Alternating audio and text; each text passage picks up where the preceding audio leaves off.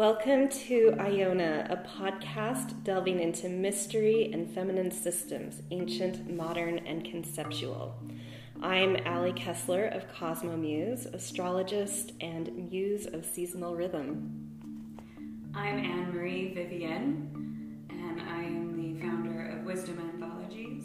I am a philosopher, documentarian, research naturalist systems and ways of knowing.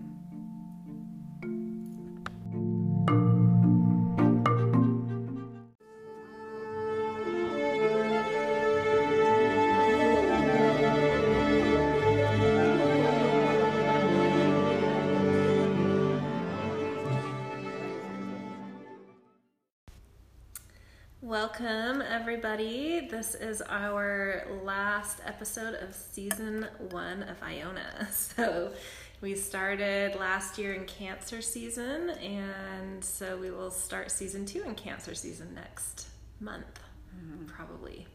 Probably. who knows? I mean, who knows what's happening tomorrow? We're just going day by day right now, but I don't know how the rest of y'all are. we're at least finishing season two. That's something, or season one. That's Yeah. something. So, um, kind of at the very end of Gemini season, we wanted to give a little breathing room. We weren't even sure if we were going to do an episode for Gemini season because we just wanted to sort of amplify other voices at the moment, but we've been getting a lot of uh, questions about the astrology, so it felt like a, um, we were being asked to step forward. So, and um, we both have some insights in that regard, I think. Um, so, um, last year when we started, uh, not to get too complex as we jump in, but we started with the theme of chaos.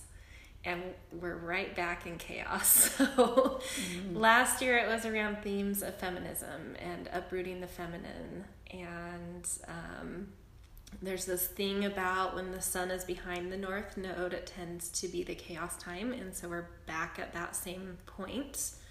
Uh, but the node travels backwards, so progressively we kind of get earlier in the season with that. Um, so now we're in Gemini holding chaos, and we're really uprooting and having massive downloads right now of information and really understanding how community is structured. And we're seeing well, we'll get into that later, but um, I just thought it was interesting to kind of introduce this last episode that we're sort of right back full circle. And There's some chaos. yeah, and I think probably at the end of season two, we'll come full circle again somehow. Yeah. so, Because the cycles, everybody. So this yeah. isn't the last time any of y'all will be feeling chaos. But this chaos, last one was about the feminine. This one feels like the great download of like really understanding our society in a way we've been not fully blind to, but not, Not activated willing. around or willing to truly um, process and um, reckon with, I guess. So, um, as usual, we're gonna start with our cards from the Knowing deck by Seal Grove. Um, and these were sort of, we picked them with an intention of like understanding uh, what needs to be talked about around chaos. So, you want to read yours Yeah, first? I'll start. We'll start with mine because I feel like this is where most of us are right now. Hallie seems to be where we want to go. So um, I drew Neuron, and I was just like, man, I feel like we're all a little bit neurotic right now with all of the information we are downloading and processing and learning, um, especially around issues of racial injustice in our country and across the globe. And we're all having, a lot of us are having um, this pretty big reckoning. Um, it just, I don't know, it's just revealing how neurotic we've all been Yes. in trying to convince ourselves that things are fine and working, and um, they're not. And sadly, a lot, you know, um, black people and, and people of color have known this, and a lot of us have been, the rest of us have been, white people have been neurotic. So, um, so this is what it says. Um, our brains contain approximately 100 billion of these beautiful cells, each programmed to take in, translate, and transmit nerve impulses within our central nervous system. They are the physical building blocks of our intelligence and are fundamental to communication. Are fundamental to communication, understanding, and emotional intelligence in our human experience. When we are having issues with our nerves or our brain health, we might ask if there are communication challenges in our lives that seem to continue unresolved, and perhaps search for an alternative approach for resolution. Our nerves ask us to investigate how well we take in information as well as transmit it, and to create change where it is necessary.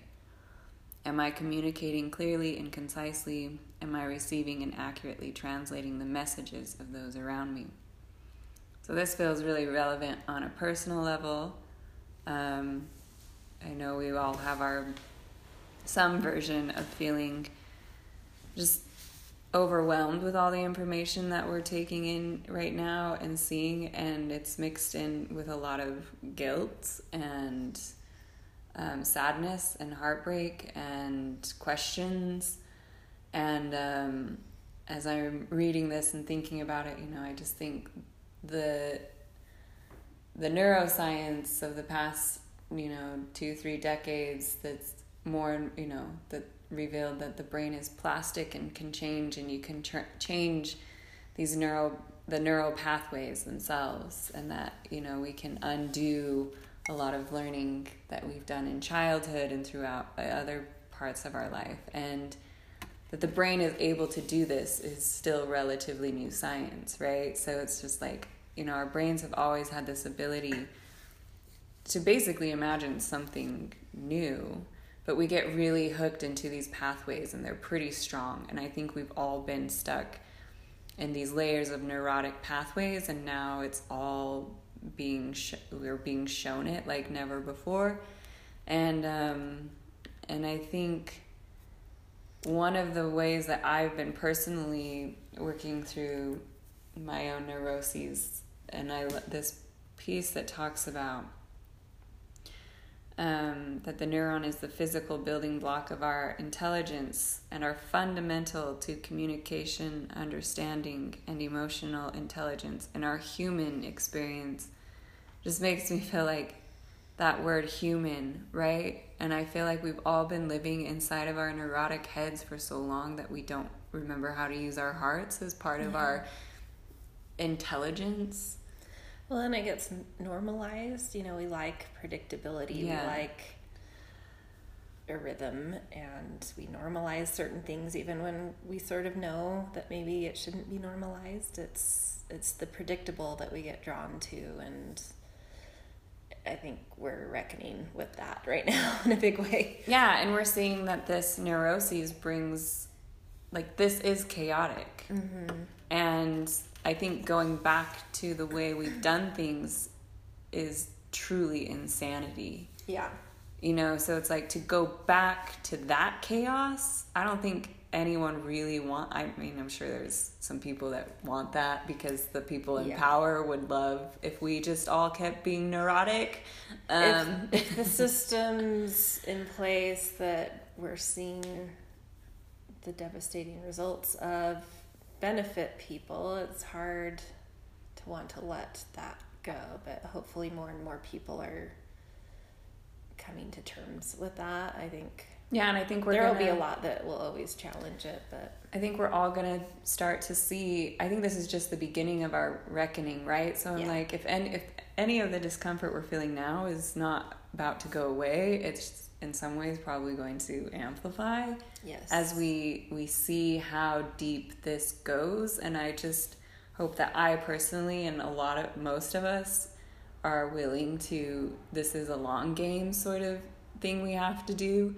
and we're gonna have to be sitting in a new kind of chaos that I believe if we are willing to sit in it will lead to a better to build something better and so it's like you know i'd rather sit in we're going to be sitting in chaos either way for a while. And so i'm like i want to consciously choose to change my neural pathways and what i think is possible.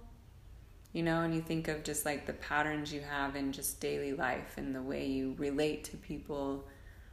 And um, just those subconscious ways you react and act. And so it's just like, I, we've got to be, we're all being asked to be more conscious and to be more clear and to speak with more clarity. Yeah. We've been asked to call all of this out. Like, this is so much of what we, so much of what's heartbreaking in our country is racism. Yeah. And a lot of us have been shy to say that out loud for fear of offending people or whatever reasons we've had. And now it's like, get real clear. Yeah. You've got to get really clear on what this is and what this isn't. And so I think we're all getting a lot of clarity every day, even though it might feel super overwhelming. But Yeah, and to tag on to, you know, how I introduced this episode, when the sun is behind the north node. So if you've been listening to this podcast regularly, you've probably already heard me say this, but it's complex, so I'll repeat it. So signs go through in my in my philosophy 19 year cycles and when the sun re- or when the north node, which is um, one of the uh, points where the moon is going to cross the ecliptic, that shifts, and over 19 years it will return to the same place, and it moves back backwards. So last year it was in Cancer, and it's just barely entered Gemini. So Gemini energy is ending its 19 year cycle. And at the end of a cycle, you come into your biggest, most porous boundaries, and things start dissolving, which means the most closeted secret demons that we have come out to play. We have to witness them, we have to absorb a lot of complexity. So it's very exhausting, but we also gain tremendous understanding, and it's a huge download. So that understanding, the download, the exhaustion is all um, interconnected, and the demons. but there's also angels there, like when you surrender and you sort of accept those demons and say, I see them, mm-hmm. I get it, I don't know what to do about it, but I surrender to this. Like that's when, because we're at porous um, boundaries, there's sort of like cosmic helping hands waiting for us to get to that point and they will step in. Well, that that makes me think about Allie was saying just as we were getting going that you know Gemini is about learning, and I feel like all of us are being asked to enter back into student mode and to put aside what we think we know Yeah. and to just be like, you know what, just just be quiet a minute and just Un- listen. yeah, listen and get a new download and and learn and and you yeah, so well, it's connecting all the information that we haven't been willing to fully connect or admit are connected, I think. Um, but it's also about community. So you're seeing movements like either defund or abolish the police, which, um, you know, the, those terms for people who are struggling with everything that's happening, that probably feels very frightening to hear. Um, it's like, what do we do without the police? We're not safe. But that's not what I'm sure everyone listening to this podcast knows what it means. But, um, but with Gemini, this energy that's happening being about community, it is a time to completely reconceptualize what a healthy community is. And does that look like uh, organizations that come in and punish community, or does that look like investing in communities with things that nurture and um, support them in in education, in finances, in Healthcare. healthcare, in homelessness, in mental health. Like, you know, it's just, we need to reimagine community right now, as well as unlearn and learn uh, different neural pathways. Yeah, it feels like right before you can rebuild, you have to kind of identify Yeah. what is the neuroses. And I think we've all experienced that as if we've done any sort of personal self reflection in our lives, that you have to, all of a sudden, you have that aha where you're like, oh my gosh, all this time I've been. I have my oh my gosh language because I'm getting back into my childhood language. Um, so I'm like, you might be getting all sorts of um, Heck, darn. heck and darn and because I've been talking to family a lot, so I've got to filter my language. Um,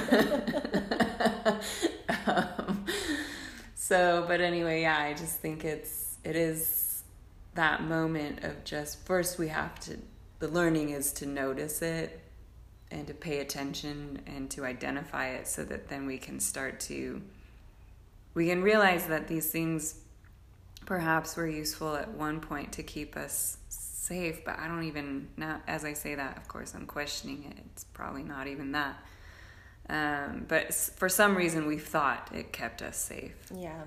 and For me personally, it has. Like, yeah.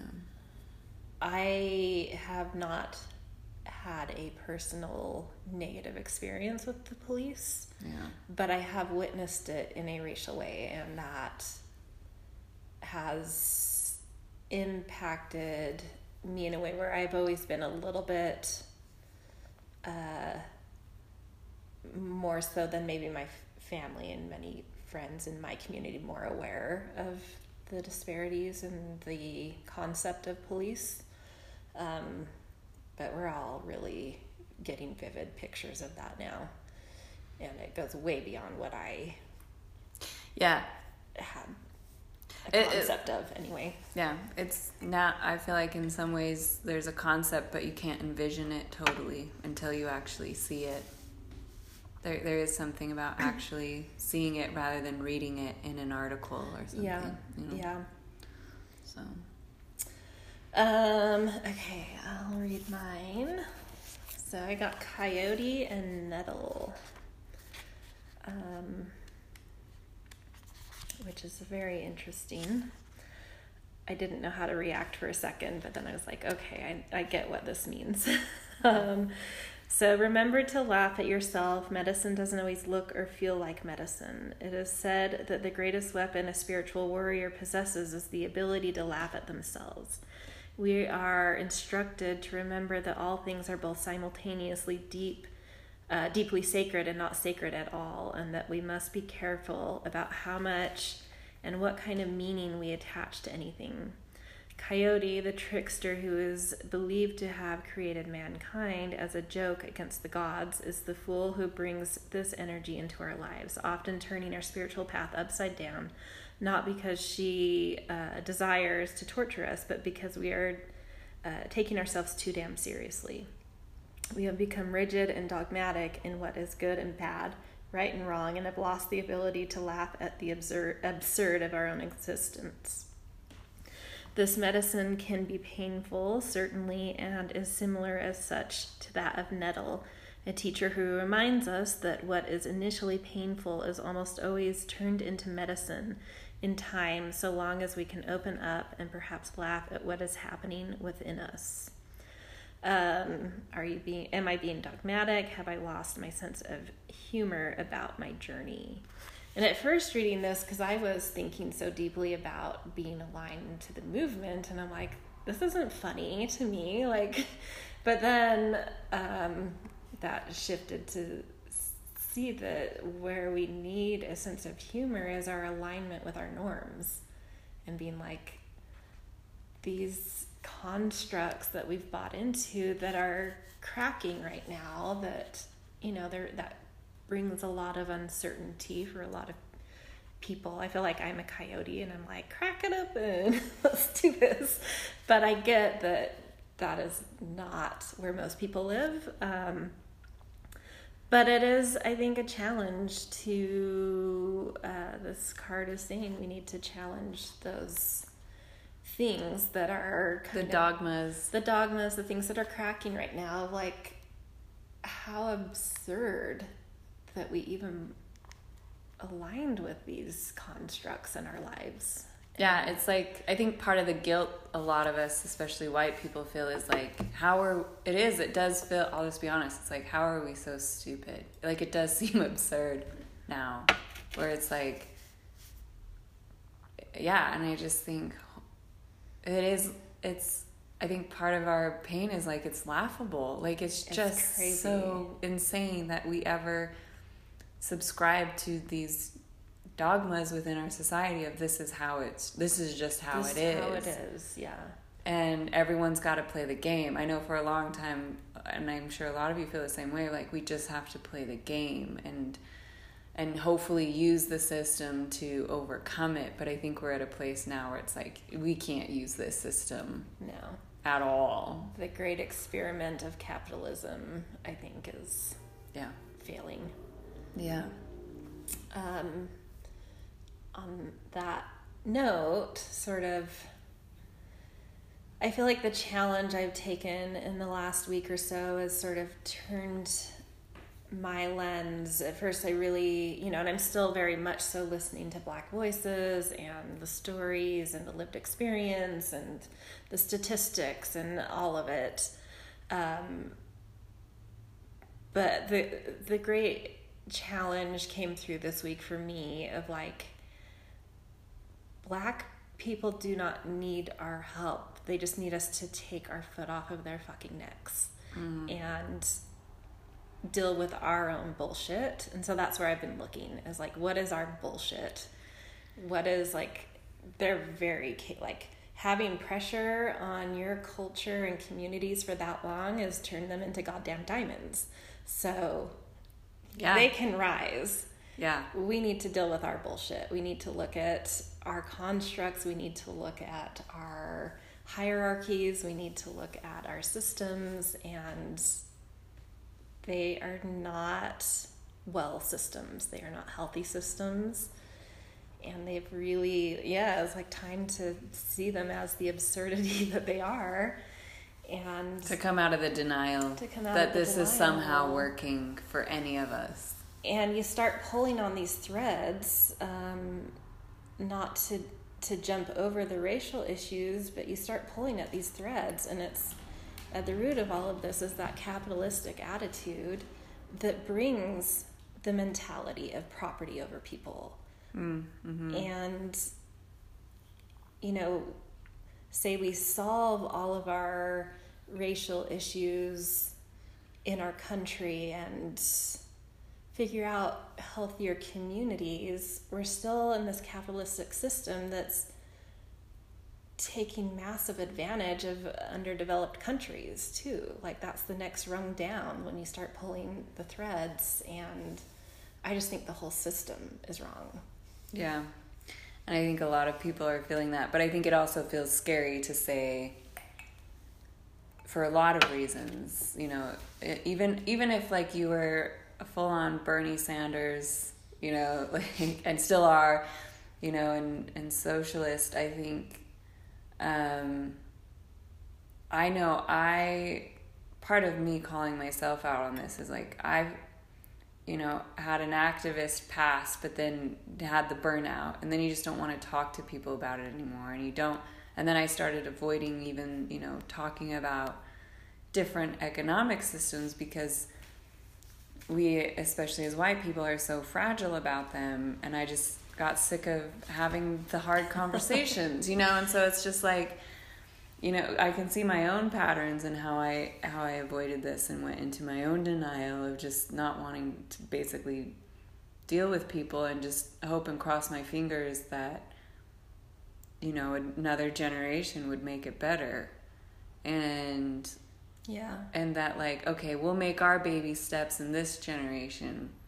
And then we'll baby step our way to a new system you know it's kind of how i've been just in my nice how i've kind of lulled myself into my own um into my own delusion Yeah. and yeah And it is hard to project into the future. Like everyone's having these downloads, so are we going to peacefully break these constructs? Well, not fully peacefully, but like yeah are we going to torch our whole, whole nation to do this or are we going to be able to do this fairly seamlessly in terms of a very complex thing um, because people are downloading? Like i don't know that you know?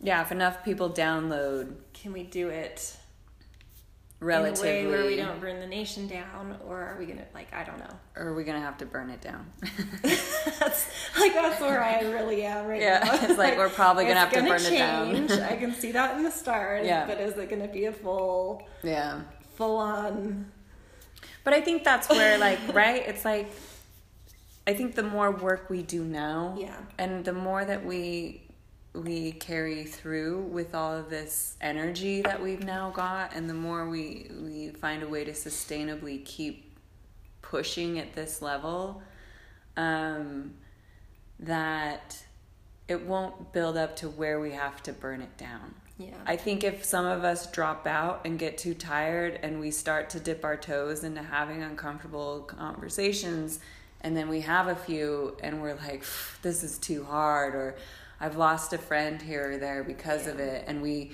then retreat, then I think we're gonna have more of a buildup again. Yeah. You know so it's just like i i think if if we can now continue to pay attention and to take action in the ways that we are the most useful and effective and i think everyone's trying to figure out that for themselves right now like so many ways that you can get involved and make help to make real change and i think people part of the download is where what's my role in all this? Where am i most effective? Because i can't i can't do it all. Yeah. So I think if if we do, I don't know. I have I'm I'm hopeful that if we can do this without starting to sweep it back under the rug, that we can do it without yeah. burning the entire country down. but, but I don't know. If we sweep it under the rug, then everybody. So that I'm calling us all to task. Like, please don't sweep it under the rug. I'm not going to sweep it under the rug. I really hope I'm not going to sweep it under the rug. Um, But it is such a crazy. This is seriously a historic. I mean, obviously we know Yeah. this, but just saying it aloud, like this is a historic moment, and what are what are we? How are we going to pivot, and how are we going to look back on this and say we pivoted well or not? yeah. Um, And I think being willing to go through the chaos a little bit, right? To Yeah. go through, like, a lot of us are going to be thrown into, I don't know what, where I'm going to be tomorrow. to allow uncertainty and breakdown because that's actually an opportunity to reimagine yeah. and that's so going into you know i've talked about the whole 19 year cycle with gemini and that's just like the smallest part of what's happening right now um, it's definitely highlighted at the moment so it's important and that's why i introduced it this way but we've also um, at the start of the year we had the Capricorn Pluto conjunction. And I'm an astrologer that doesn't look at things as singular, like, oh, they conjunct every 36 ish years, and that's a moment. Every planet has an interracial or an inter.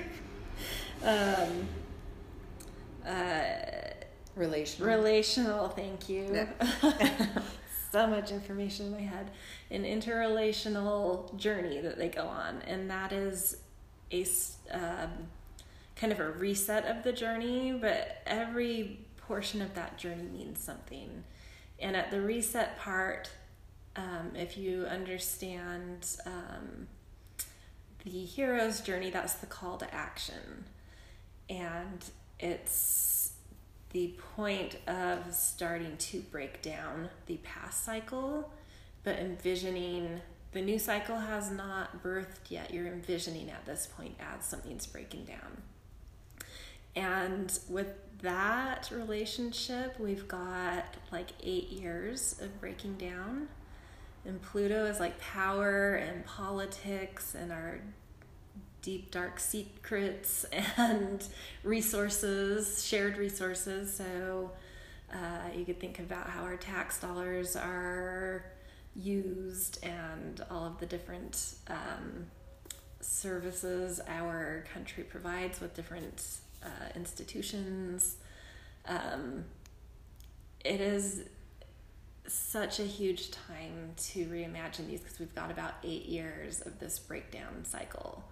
Um, and Saturn is infrastructure, it's uh, construct and uh, corporate power. Um, so that relationship between corporate power, between our infrastructure and government and power and wealth is in a moment of breaking down but re envisioning.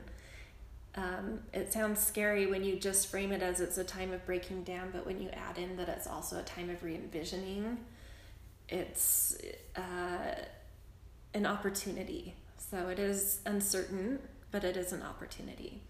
Um, and I'm learning through this. So I've only lived through one of these, and I was a tiny kid, so I didn't even know what astrology was, obviously. Um, so this is my first conscious experience of a Saturn Pluto synodic reset, and um, looking at it as a journey in this like 36, give or take couple years uh, cycle. I, when I dug into research, expected to um, sort of find that I didn't expect to find a bigger pattern on top of that. But I looked at the last time that this happened in Capricorn, and it was exactly when uh, the King of Spain signed the edifice for slave ships to uh, travel directly from Africa to the Americas, and it really opened up the transatlantic slave trade. So I was like, wow. So, you know, we have these 36 year cycles, but I feel like to come full circle for a meeting in a sign, they have to come back to that meeting in that sign, which can take, because these planets travel on ellipses, there's kind of a big disparity on that timing, but it's like between 400 and 500 years. This one took 500 years. We're breaking like that and that's probably one of several things that that's just like one thing that i found but it feels like the big one. Like we're literally breaking that down right now. That's amazing to me and so what's happening right now but that's also to say like okay that's the one part that's the breaking down. Yeah. but what are we envisioning? And so we need to keep a really really aware eye on how business and politics are interacting right now because that could affect us for 400 to 500 years yeah.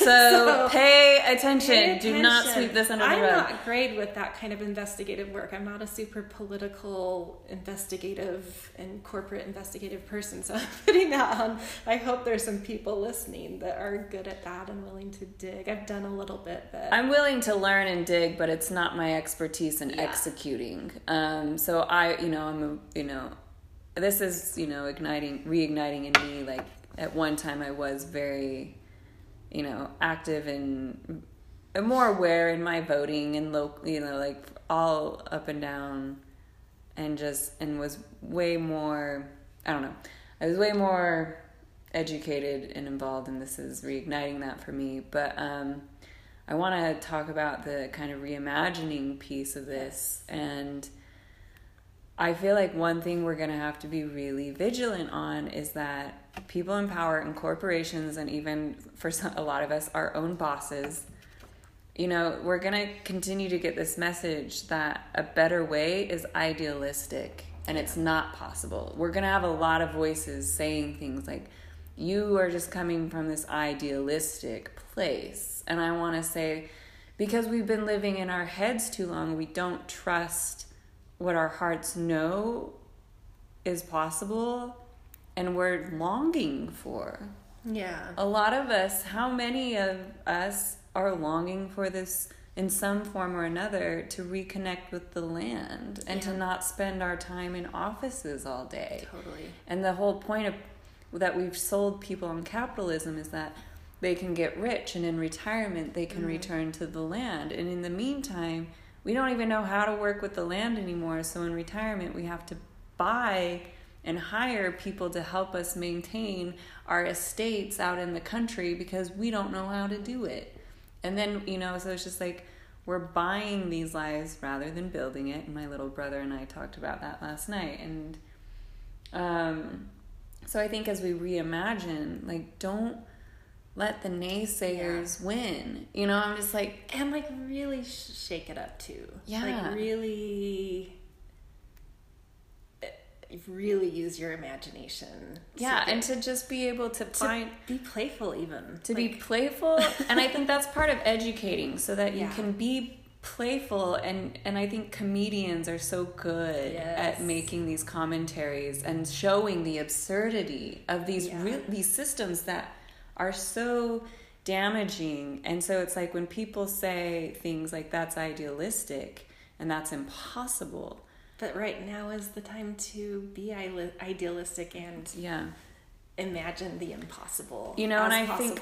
I think people love to tell stories like this in the tech world, right? Like the Steve Jobs stories where they're like, you know, Steve Jobs, he was just so hard nosed and he had an idea and the designers would be like, we don't know the designers and engineers would be crunched on like we don't know how we're going to make this happen and he would hold them to it and say Yeah. you better make this happen and guess what they made it happen so i think you know we can use the remember that we as humans are not only innovative but we have heart yeah. and we all know what what is right and just Yeah. and we all know what we want but we've Yeah. been sold something else that we think we want we think we want to be billionaires for some that to me is abs- that is an absurdity And in our world, so I just watched uh, Just Mercy last night, which is based off of the um, equal justice attorney, Bryan Stevenson, who's done amazing work in our country.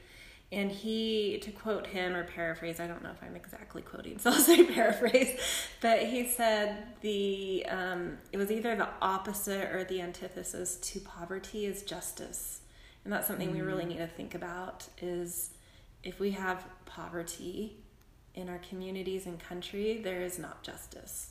so so true and i think And how do we reimagine our world where that is, there's not such a gap between those? Right, and I just think, you know, these stories that we've been told in some form or another really come down to this like, you know, there is a narrative in our country, whether you believe it or not, policy is based off of this for the most part that poor people are lazy and that you just have to hustle more and you just have to learn how to work through the system. And I think we're all seeing what a lie that is. Yeah. And it's just like the reality is, sadly, that most of us don't even own our own labor. And that's what's really becoming clear to me of just like, I think that's why everyone secretly wants to be, not so secretly, that's why everyone is loving this idea of becoming an entrepreneur, right? Yeah. Because it's like, then I don't have to have a boss, but I can make all this money and I can buy this life. And I'm just like, what? What in the world have we been drinking? Yeah. to just like or how about we just figure out how to be to work for ourselves in a way that nourishes our families and our communities um, without having to make so much money you know it was Yeah. just like that to me is becoming more and more heartbreaking And my my whole I I have rarely in the history of my life made decisions based on finances. It's just not what I'm aligned with. But the construct of capitalism has seeped in, and I still had ideas of wanting certain comfort with money and wealth, even though I didn't make decisions to Well, align then- to that. But this is breaking that down. That I was like, that was never my intention, and that's never been in my heart. I've always had deep down there. I just kind of got lost, um, even though it, I still acted out of it. That why why do people need so much? I don't understand. and I now that I'm cracking this down, I'm like, why did I have these desires for Same. certain amounts of Same. potential wealth. I'm like, I just don't. I think part of that is Really we're also it. sold this story that the way it's the the way to be a philanthropist. The only way to be a philanthropist, Yeah. you know, doing this good for humans is is to have money. You know, and so we're sold this like, okay, I'm going to work the system. I'm going to do things I don't necessarily agree with. I'm going to invest my money in things that I don't really agree with, but I'm going to do it so that, that I have a lot of money so that, that I'm free. What we're trying to do is buy ourselves time to be good people, you know, and to me that's absurd. Yeah. So absurd of like we're trying to buy all this time and stuff in the meantime. Like we've got to get real and I'm And I'm so guilty of that just too. spread the resources more fairly. Yeah, or just like for real, right? Because it's just like anything we buy now, anything from food to the stuff we own, anything, nothing costs what it really costs. So why don't we start paying what it costs Yeah. instead of having all this slave labor all around the world, Yeah. like on every level and in every way, like Which then might drive people to do their own labor, which Yes. then drives you to be connected to nature and yes, the land and which is what we all really want. we all like so desperately want to be connected to land and this whole system has disconnected us from the land from each other it's just a big disconnect and now we're seeing it and yeah. it's coming out in all of these injustices And it's, you know, like I certainly don't have answers of what the specific human organization should Yeah. look like, but I just know I have questions that feel so important right now and that I think it's important to keep asking those Yeah. questions because people are going to try to give you nice, polished answers, and we're going to want those nice, polished answers of like, oh, someone is going to make it better. We can get out of the chaos. We can get out, and it's just like resist the shiny, polished, packaged answers that people are going to start to feed us. So it's like, Yeah. be alert. Don't take the shiny package. It's like it's like that scene in uh, one of the Indiana Joneses where he's looking for the Holy Grail, yeah.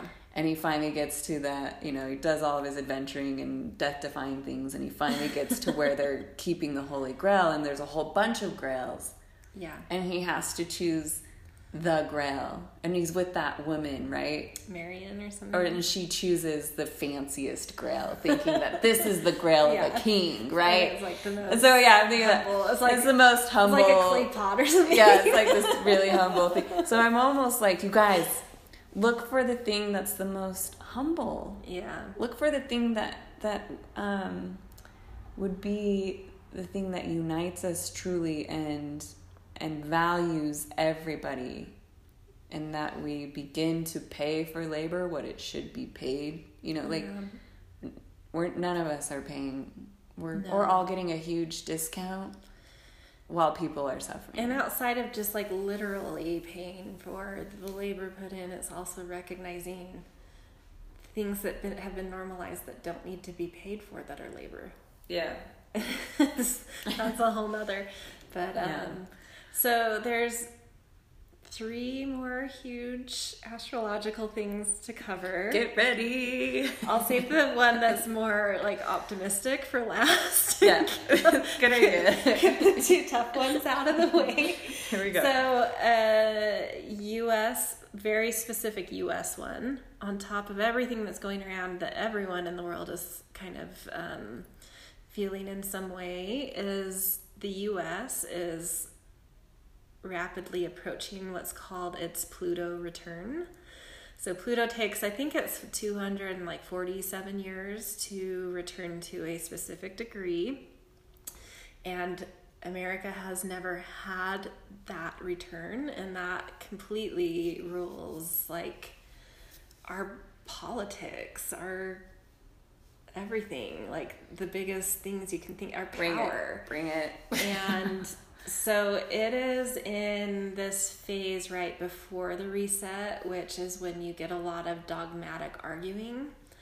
And uh, What? so I think it's um, the beginning of 2022 when it actually resets. So that's just gonna like what we're having right now with all these calls to action, that's going to be another one, and our whole constitution could have to be completely rewritten, which I am not opposed to. Not that I am a like huge advocate of Thomas Jefferson. He contributed to a lot of atrocities that we're dealing with right now, but he did have some ideas that I think were um, very that I can align with in certain ways. Um, and he believed that we should rewrite our constitution every 19 years.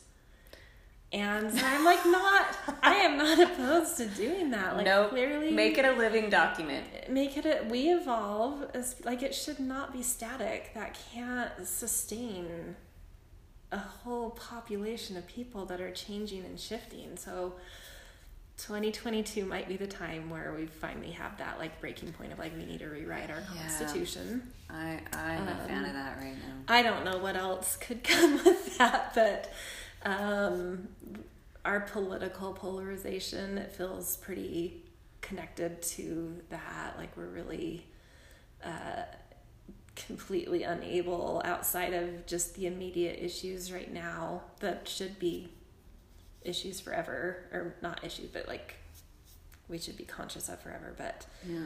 uh, th- I I'm at a loss to understand how to uh, listen to and align to Trump supporters. I don't know how to do it. Um, this dogmatic battle right now is pretty epic, and that's very much so, I believe, connected to this where Pluto is for our nation. Yeah. And that's going to come to a head at the start of 2022. so, There's gonna be some good conversations happening in the next few years. I just, you know, this is gonna get good. so the other one that's really shaking us up at the moment is, and it's very active right now. Um, Jupiter and Saturn meet every, um, or no, sorry, Jupiter and Pluto have their synodic return, their kind of interrelational journey every 12 years. So it's not as big of a deal because we get that a little bit more often. Um, but Jupiter to me really has a deep connection to culture and civilization. And then we've got Pluto, which is power. And so I think that is something, you know, I, I think that that Saturn Pluto with that 500 year history is very connected to our um, breaking down of racial injustice right now. But I also think that this Jupiter Pluto is helping us really um, see that in a much more profound cultural, um, how our whole civilization has been set up in that way too. So these two planets, because of retrogrades, they met once, I think it was in April or maybe it was early May. And they're going to meet again this summer, I think in August. Oh man, I should have written these down. okay, that's coming. Basically, between now and uh, late fall, they're meeting. They've met once, they're meeting two more times. But their meeting this summer is um, at the same time. I think it's going to be the biggest one, and I think our coming Cancer season is going to be really interesting because all of these planets that are hovering around each other that are very big, um, they're in what's called retrograde. And that actually, if you were to take a bird's eye view of what's happening, that means that Earth is rounding it because these planets move slower than Earth. Earth is rounding a corner and it's coming up to these planets. So at the same time, almost that Jupiter and Pluto have their second meetup in retrograde, the Earth is going to be right there with it. And so all of these things, the you know the the Saturn Pluto and the Jupiter Pluto meetup, uh, we're going to feel that very viscerally with Earth coming to those degrees uh, next month. Here we go. Here Maybe we- mid to end of next month It's going to be like the spark um, of. I don't know. I'm not going to scare people, but I think we're going to feel the pressure pretty dramatically. Maybe even seeing like how our economy with COVID is uh, being affected in ways we're not quite sure of yet. That might come to light. And then those two will meet up again in late fall as Jupiter goes direct and repasses. Um, so, culture and power are having a moment and kind of uh, breaking something down while re envisioning something. It's again, it's an opportunity, even though it's very Yeah. uncertain. Um, there's tensions. There's you know, it's there's so many things happening right now. Um, but the one that kind of excites me, even though it might come with a couple years of pressure and breakdown, but it uh, it feels very like a thing we're ready for. So Jupiter and Saturn also have this pattern where they meet up. They travel at a similar rate, so it takes them 20 years because Jupiter basically has to lap Saturn to meet up. Um, so they do every 20 years, but they have this interesting um, bigger pattern on top of that where for 200 years they meet in one element. And I think I kind of have already gone over this in the podcast, but it's a reminder like all these things. Um, so they've been meeting up since about 1800 in earth signs, which is materialism. Um, even though the Industrial Revolution was sort of underway already, it kind of really amplified that. It's about being pragmatic, being economic, being um, admiring success in a material way, and um, having surety and security and property, all of that kind of stuff.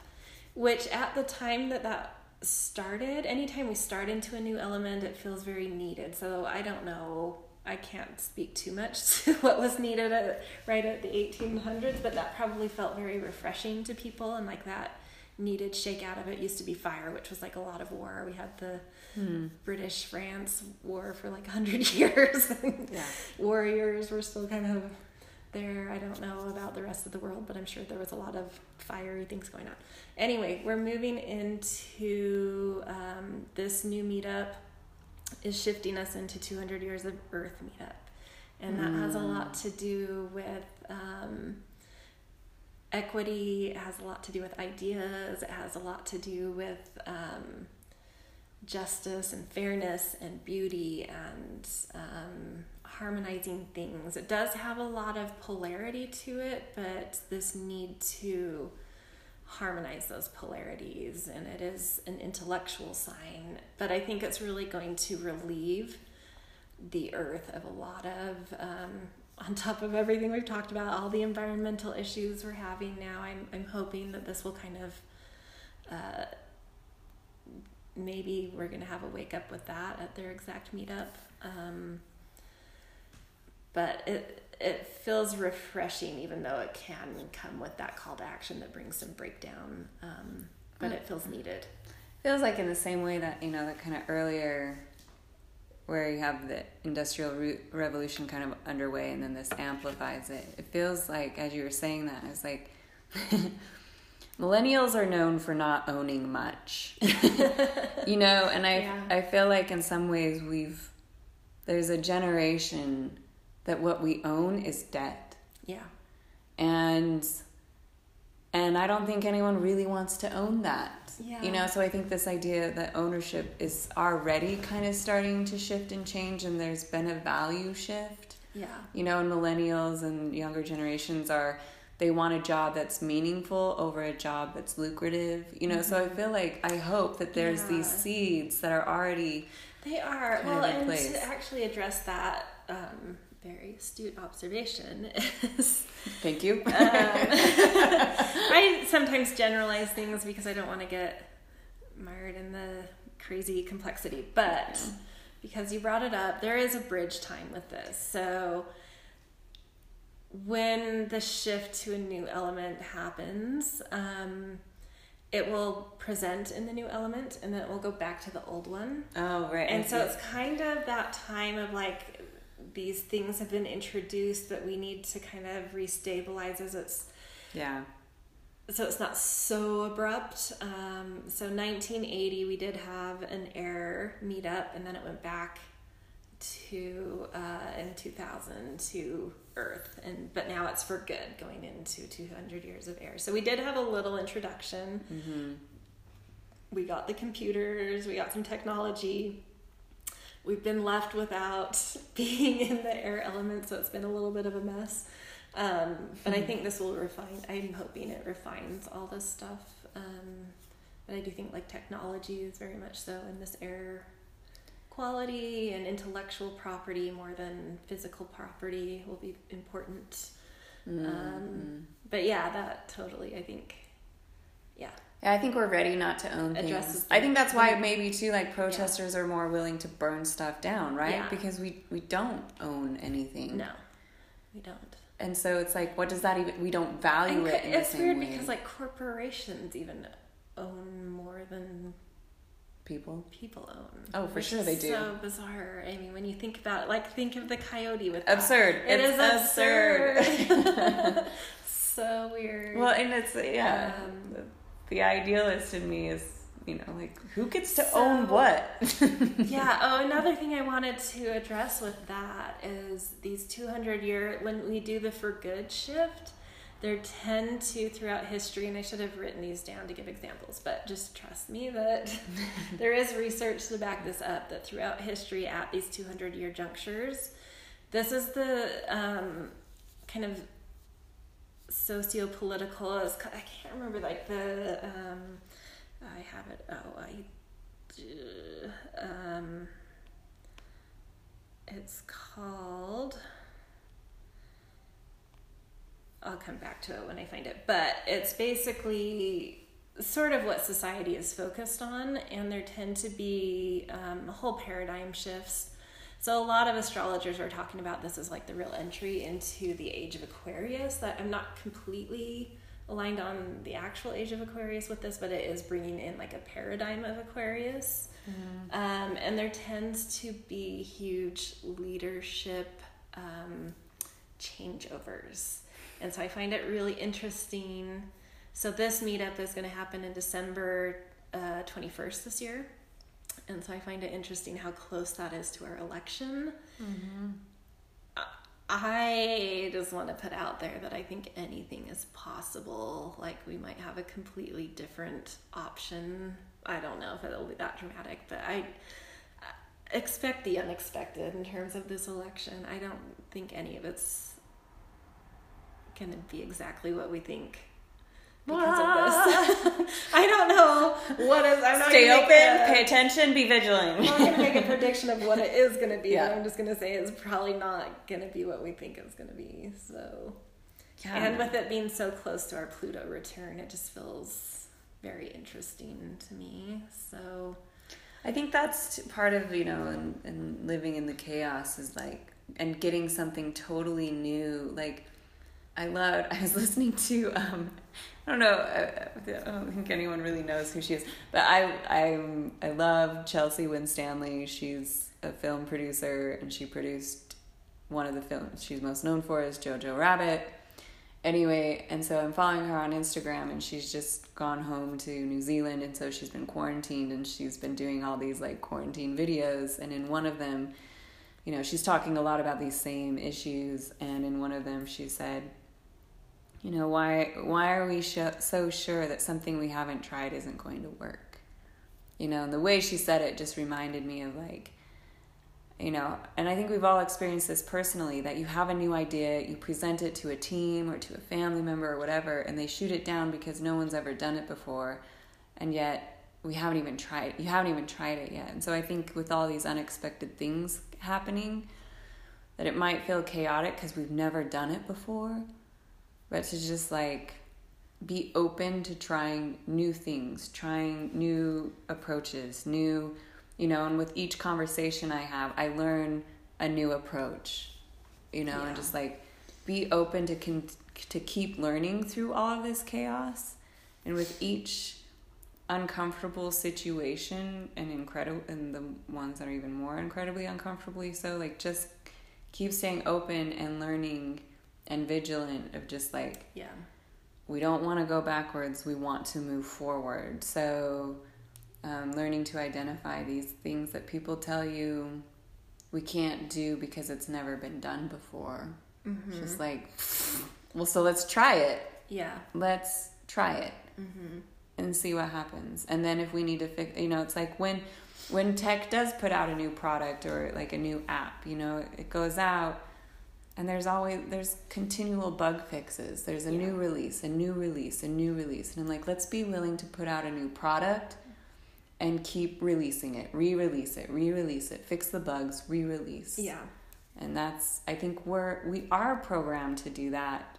We obviously are because we do it in so many ways and we've just absurdly been resistant to doing it with um, these social structures. Yeah. So Yeah, I you know, and I I was so hesitant to say during COVID that I don't think that our calls to action are done, and I want to say it again. I did say it, and I was like, "Oh, that's a big pronouncement. What else could happen?" and I mean the reality is is our calls to action are never done. no, but I mean, like, but these big- ones are big ones. I think we still have big ones coming this year. So And I think in some ways we all know that subconsciously because we know that this is a this is such a big mess yeah, and we all have a sense that we are just beginning, which is why I think it contributes to some of the fatigue or the overwhelm that people Yeah. because it's like we all know this is just the beginning. Yeah. And it is like for some of these calls to action, it will take, for the biggest one, it will take eight years to get to rebirth. For another one, it will take five years. Another one will take three years. So we have at least three years of like the breakdown and envisioning before we get to like real rebirth territory. So I think yeah, in some so ways it is, these like really stay vigilant. Like this is a, a thing that's gonna go on. I think it's nice to have an idea of some kind of timeline Yeah. that's it's not exact, right? But like to have in the way that you when you are running a marathon, you know how long you're going to be how Yeah. far you're going to be running and so you train for that. And you and you do these like you know, you, you run five miles one day and the next day you're running six miles. And so it's just like we're all in training here and we know, you know, I think it's helpful to have like it's not oh i can't wait for this year to be over Yeah. it's guys like come on we we're in this for a while and this is are you training? Are you in training so that we can get to the end of this without collapsing or our legs cramping up? You know just like Yeah. we want to get to this feeling to the end of this feeling Well, strong. And something to add on to this, this territory, which I call winter energy, or is the same thing as like um, midnight to dawn, um, is very group centric. So we're very exhausted during this energy. The breaking down, for some of us, it feels really good. For some of it, it's very scary. Depends on your relationship to what's breaking down. Um, but that this quarter, this breakdown quarter, the winter quarter, the night quarter, is it's about group energy. So it's not about any individual voice. Um, it's about really understanding how to collaborate, how to set aside ego to think about humanity and what's coming for the future. And it is very um, creative. So, you know, that just know that the group is going to hold you when you're exhausted during this. I think that's something that's encouraging. yes and i do love that and i think again we also subtly know that i think we can feel Yeah. that of like yeah, we're seeing even just now like all the creativity that's happening on social media with all of this and so Well, i I think was that's a good reminder reports of that Seattle like Chaz. What's it called? Chaz? Yeah, how like you know the way media re- is reporting on it is like very uh, Antifa and I don't know, like really reckless. But then you get the posts from people inside, and it's like this really beautiful, creative space. And I think we're going to see a lot more like kind of group coalescing and collaborating and that's how you evolve that's in astrology at least innovation is very connected to collaboration and group energy Hmm. Well, that just makes me. I love that because it's like we're finally validating people's personal narratives. You know, where it's Mhm. like, uh, you know, for so long there wasn't proof of you know video proof of what was happening to black people but it's like Yeah. and no and they you know people weren't believing them Yeah. we weren't believing the extent to which this was happening and and i think now part of the listening is like listening to how people are telling their own story Yeah. and listen to the people you know inside of chaz rather than the reporters Yeah. and and listen like listen to people and and learn how to make your own judgment learn how to um and i think we, we've left our judgment up to other people to make for us especially Mhm. media and the you know like a lot of news is we leave it up to other people to tell us what's happening. And i think now we're being asked to find out what's happening. And in a lot of cases like with this Chaz it's like it's actually something really lovely is happening inside. In other cases it's horrifying what's actually happening. And i think Sure. that's how women have felt for a long time in all of these me too movements of like why doesn't anyone believe our stories? Yeah. you know and so i think it's like really listening to people who have the experience Yeah, and paying attention to what's coming out of the groups, the creativity that's coming out of these groups, and not just in, immediately fearing them because you're not familiar with what they're doing. well and i love that it's like they to to watch what chaos actually does is it you know it looks destructive at Yeah. first you know they take over police precinct they burn things down but then immediately this growth and this creativity comes from it Well, and that's, I don't remember, um, I'll have to look up the quote and we'll maybe post it on my Yona or something. Yes. But someone mentioned, or someone has this beautiful quote of like, you're never going to cut open a cryolysis. Is that what it's called? The butterfly cocoon. oh, Um, a chrysalis chrysalis, yeah um, right before a butterfly hatches and see this beautiful, magnificent thing. Like you can't can't rush go it. into the chaos and expect to see what's going to birth out of it, oh right right the beauty that's going to come out of it. But you have to trust that like it's organizing in new like ways Yeah. and um, out of things that are dying. yeah But I think it's also just a comfort to know, like, if the world seems to be crumbling around you, this is a time to really find your groups because they're going to hold you right now. yeah So, if, yeah, I mean, who knows what's to come? Maybe this will all happen in a fairly uh, evolved human way, but maybe it won't. And if things do start crumbling, it is like this is a group energy to lean into, and they will have you if you find your groups. yeah i like that And I just like completely imagine being in Star Wars in the Rebel Force. I've been thinking of that this whole time, actually. so And when I go to the absolute dystopia, which I don't think is going to happen, who knows? But Yeah. that's not like more like fantasy land. Like my biggest fear is like, what about my dogs? Like they, they need our security of our house, which I don't think is going to dissolve. But um, when you do go there, there's always going to be something that you know you're like, what about yeah, my infant or yeah, for sure. You know, you worry about the people that you love always, but um, I think that I think I think and to reiterate, I don't think we're we're not going there.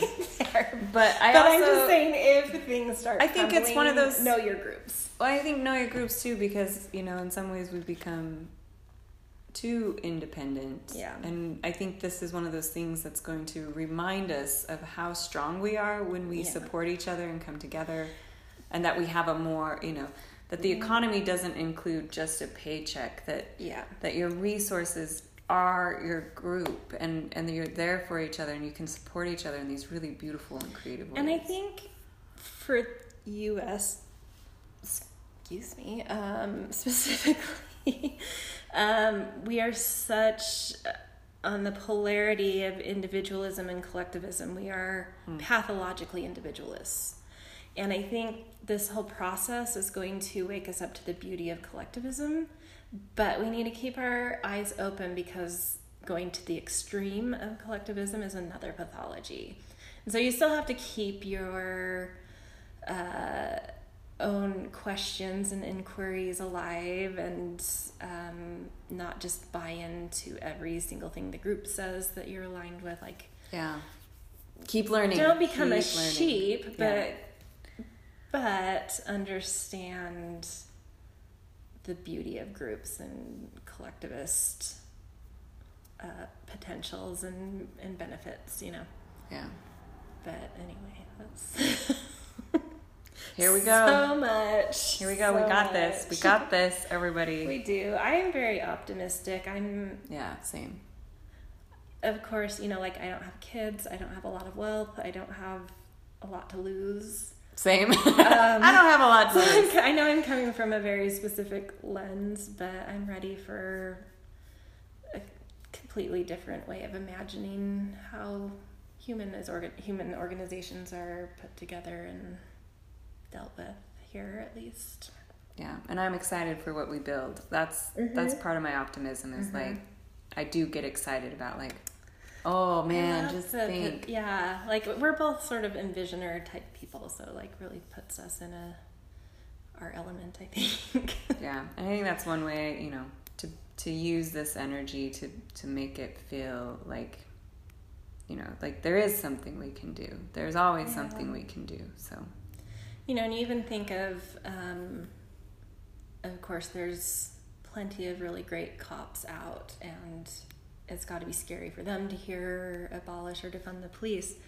But I left this on a politician's page that, like, who was being backed by our local police, and I was like, this shouldn't feel scary to, if you're a good cop and this all gets reimagined, you're probably in a really great place to benefit from reimagining. yeah, You know, like it shouldn't be scary for people for their industries to be re- reimagined because it could open up whole new worlds. and solve know. a lot of the problems that we know solve a lot all, of- yeah. all exist in each of our institutions and our Mhm. workplaces. Like, um, if you know, I like that. If you're If you're within an industry that's being Yeah. torn down right now, probably rightfully so, but maybe you're not a bad apple, so to say. I don't know, or at least don't see yourself that way. Um, yeah. it is still an opportunity, and I know it's hard to see that, but it is an opportunity to. Yeah, I think a lot of us, our jobs It's is going gonna to be, reimagined. It's gonna be re-envisioned. So I would just say get on board early. Yeah, I know. I know my job that I'm so grateful to still have is is being reshaped Mm-hmm. and for the better. Like it's it's hard because I I'm constantly measuring myself against what it used to be, even just a few months ago, and struggling to feel valuable in this new place because no one really knows what my job is right now. and so that makes me worried but also i'm mm-hmm. trying to lean into the excitement and and take some ownership and say i get to recreate this i get to be Yeah. part of recreating exactly what it is i do and what my purpose is and what my value is um, while i still have this job because i still have that entrepreneur in me that says i want to work for myself. Uh, who does yeah so but anyway i think i think the reshaping can be really it is scary because you don't know what your value is anymore. But i think taking a proactive and a positive optimistic i'm going to rebuild this stance is, is the only way forward in any of our jobs Yeah. I think it's optimistic, but it's going to come with some pain and some anger and some yeah things, but it's coming with a lot of uh, really creative energy too. and healing So, and healing, totally with healing. yeah So all right that's uh, our Iona path, stance, whatever. I guess we'll see you guys next season. we'll see you next season here we go